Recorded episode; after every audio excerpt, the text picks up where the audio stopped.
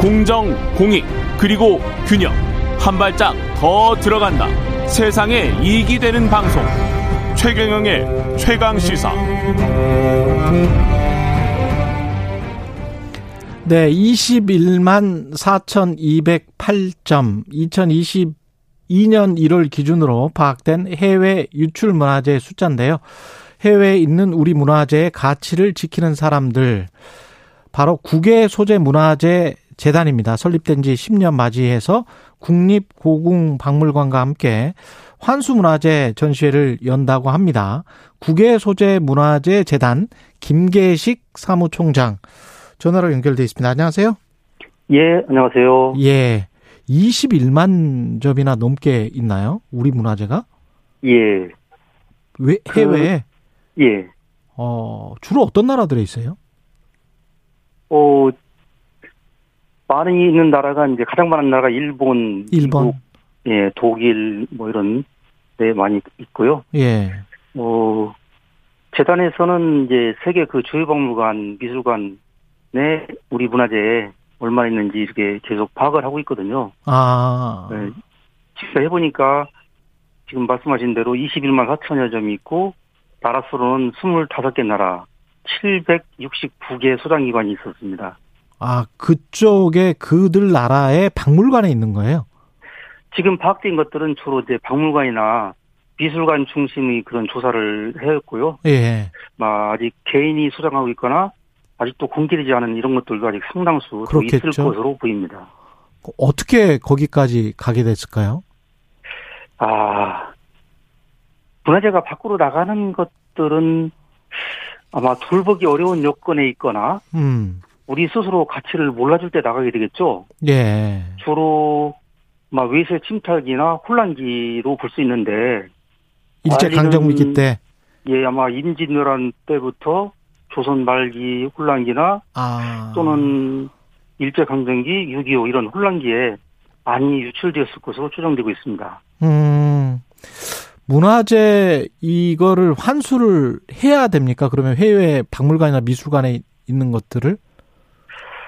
문화재 해외에 있는 그런 나가 있는 문화재가 예. 어두가 다 불법 부당하게 반출된 것은 아닙니다. 그런 건 아니겠죠. 예. 그렇죠. 뭐 선교사나 이런 수집가에서 수집할 경우도 있고 예. 우리가 외교 선물로 주거나 만국 박람회 때 이게 출품되었다가 기증된 경우도 있거든요. 예. 그렇다면은 이제 선별을 해야죠. 조사를 해서 결과를 음. 가지고 이제 불법 부당하게 반출되었거나 뭐 개인이 소장하고 있어서 이것이 가치가 뭐 사장돼 있거나 뭐 어떻게 보면 우리한테 중요한 이런 것들은 어떤 이제 구입이나 또는 뭐 이제 불법 반출의 경우는 이제 그런 강제 그런 환수를 추진해야 되겠고요. 예. 그렇지 아니한 경우는 현지에서 이 자체로 우리 문화를 알리는 수단이 되니까 그렇지, 그렇죠. 활용 지원 사업을 이제 하도록 그렇게 어. 해야죠. 그럼 국외 소재 문화재 재단에서는 주로 강제 환수 하는 거를 맡고 계시는 거예요? 하고 계시는 거예요? 아니죠. 재단이 설립이 음. 우리 한국 문화재를 이제 해외에 있는 나라 밖에 있는 것을 조사하고 그걸 바탕으로 이제 결과를 분석해서 예. 이게 그 자- 불법으로 환출되었거나 정말 우리나라에 꼭 필요한 개인이 소유가 있는 것들은 이제 저 환수를 해야 되겠지만은 예. 그렇지 않은 것들은 이제 그런 문화 사절 그러니까. 역할처럼 문화재 자체가 잘 이를 알리는 수단을 활용될 수 있도록 이제 보존 처리를 지원하거나 어, 조사 보고서를 자- 이제 만들어서 어. 이제 상대국에 제공해서 그걸 가지고 가치를 알리게 하거나 서로 협력하는 협력하고 관계도 하죠. 있네요. 예. 그렇죠. 예. 환수 문화재 또 많습니까? 그러면? 아 예 환수문화재는 지금까지 약 780여 점 정도 이렇게 환수를 했는데요. 780여 점. 예 음. 그걸 지금 어 국립고궁박물관에서 전시를 하는 거예요? 그렇죠. 아, 780점을 예. 어. 아 전체를 다, 다 전시하는 건 전체는- 아니고요. 예. 그 중에서 그 중에서 이제 선별해서 전시하고 있죠. 어떤 것들이 있나요? 전시품요. 예. 아, 전시품들은, 음, 좀 특징적인 걸 말씀드리면은, 음. 어, 거기에서 전시품 중에서 재미난 거는 제가 두 개를 좀 꼽을 수 있겠습니다. 예. 어, 오틸리안 선교박물관에서 기증한 그런 그 겸재 정선 화첩하고요 갑옷이 있는데요. 음. 음, 역사를 말씀드리면은 겸재 정선 화보하고 화첩 예, 화첩하고 예, 갑옷? 갑옷. 어. 오틸린 수도원 이게 이제 그 오틸린 수도원 소속의 그 노르브레트 베버라는 신부가 예. 이 1911년도와 25년도에 이제 한국을 방문했는데 예.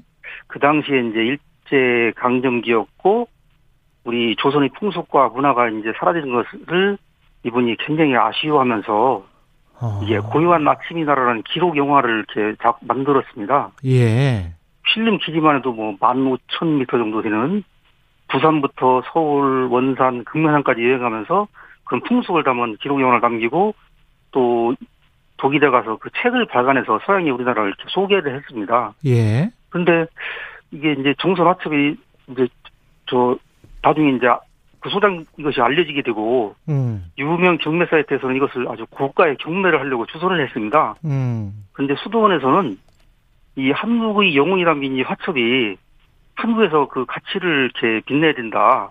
그래서 정말 수십억의 그런 어떻게 보면 가치, 정말 가치를 따지기 어려운 이러는 것을 영부대 형식으로 우리나라에 이렇게 돌려줬거든요. 예. 그거에 대고 최근에도 또 그 조선시대 보병이 입었던 그런 갑옷이 있습니다. 전시되어 있는데 어. 이 갑옷도 또 기증하였고요. 예. 어, 그래서 우리 이제 재단에서는 이제 갑옷 원형 복원해서 지금 복제해서 전시하고 있는데 이 전시 끝나면은 이 옷들린 수도원에다가 이거 감사의 마음을 담아서 이렇게 보내줄 예정입니다. 그렇군요. 이야기를 듣다 보니까 참 사연이 있는 문화, 문화재들이 많을 것 같네요. 전시. 그렇죠. 예. 알겠습니다. 국립고궁박물관에서 이번 주말부터 그 전시가 시작되는 거죠? 예. 예, 알겠습니다. 7월 7일부터 하였고요. 예. 9월 25일까지 전시됩니다. 9월 25일까지. 예. 예. 김계식 국외소재 문화재재단 사무총장이었습니다. 고맙습니다. 예. 예, 감사합니다. 예, KBS 라디오 최경의 최강시사 2부는 여기까지고요. 잠시 후 3부 아주대 심리학과 김경일 교수와 함께하는 뉴스는 십니다. 준비되어 있습니다.